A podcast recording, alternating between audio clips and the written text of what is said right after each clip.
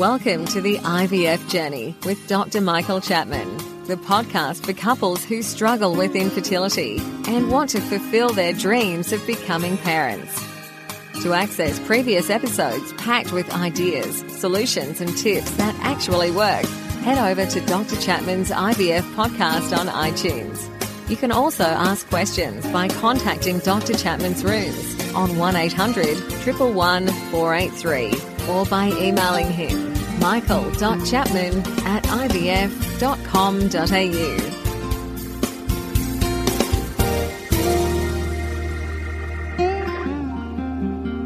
Hi, this is Professor Chapman. Recently, we've been doing some Facebook Live sessions where I've been answering questions from the listeners and participants. What you're about to hear now is some audio of those segments, and I hope they'll be useful for you. Prof, I remember in one of your earlier episodes you talked about a student here doing some in, interesting things in the artificial intelligence space around uh, work with photographs and embryos and so on. Could you share the latest in artificial intelligence in the world of IVF? Yeah. So, artificial intelligence is the rage at the moment, and uh, it has been applied, and, and a number of clinics now are claiming to use artificial intelligence to help them choose embryos. However, uh, randomized controlled trials have yet to prove that AI works.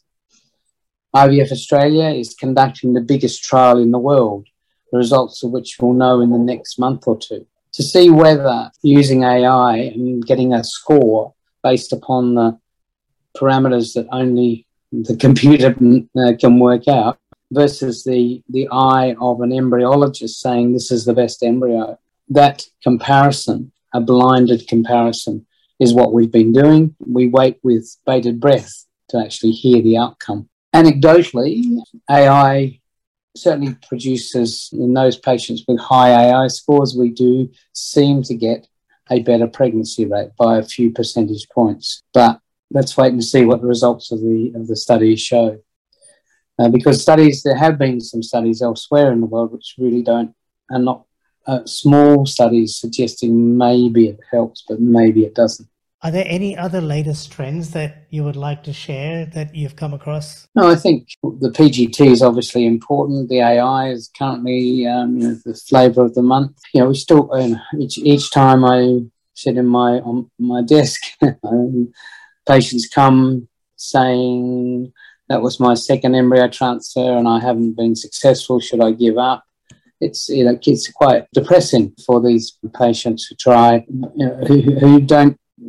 It's hard to accept the reality that you know at best we're forty percent per cycle per transfer, and that means sixty percent are not going to be there and not going to have a positive test. So the majority of patients going through their first cycle are not going to be successful.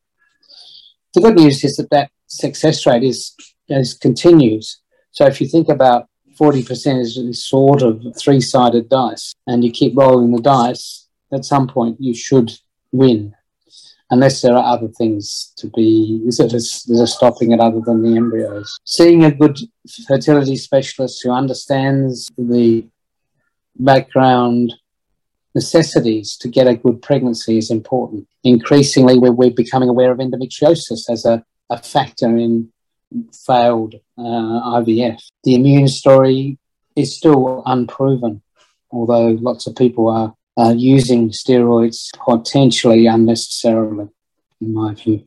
But in the absence of anything else to do, you know, I certainly occasionally prescribe it. So, what's new? Mm, this week, not a lot. The world keeps going on, pregnancies keep occurring, been a good week for me. I've had three pregnancies, so it's good news. Well, we're coming to the end of our session, so maybe we can close it there. But yeah, the next session we can maybe talk about laser assisted hatching and cryopreservation. Yep, yep. They're, they're, they're now pretty standard techniques, or not. I mean, assisted hatching is not proven, but certainly the cryopreservation story is a wonderful story. It's changed the face of success in IVF. If you want to make contact, either making an appointment to see me, you can contact me through IVF Australia.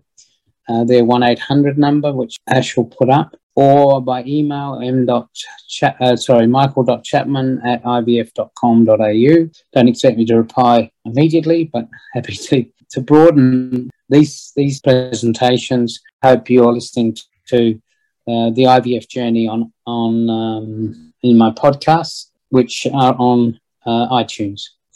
So many people, increasingly, people are saying how useful they've been, which is good to know because we put a fair bit of work into achieving them. So good night for now. And the the one eight hundred number is one eight hundred triple one four eight three. So please do contact Prof on there. Thank you so much. And don't forget that you can access all the previous episodes by going to our website www.theivfjourney.com and select IVF Journey Podcast from the navigation menu. Thank you for listening to the IVF Journey with Dr. Michael Chapman, the podcast which helps couples negotiate their way through the IVF journey, all the way to parenthood. You can also ask questions by contacting Dr. Chapman's rooms on 1 800 111 483 or by emailing him michael.chapman at ivf.com.au.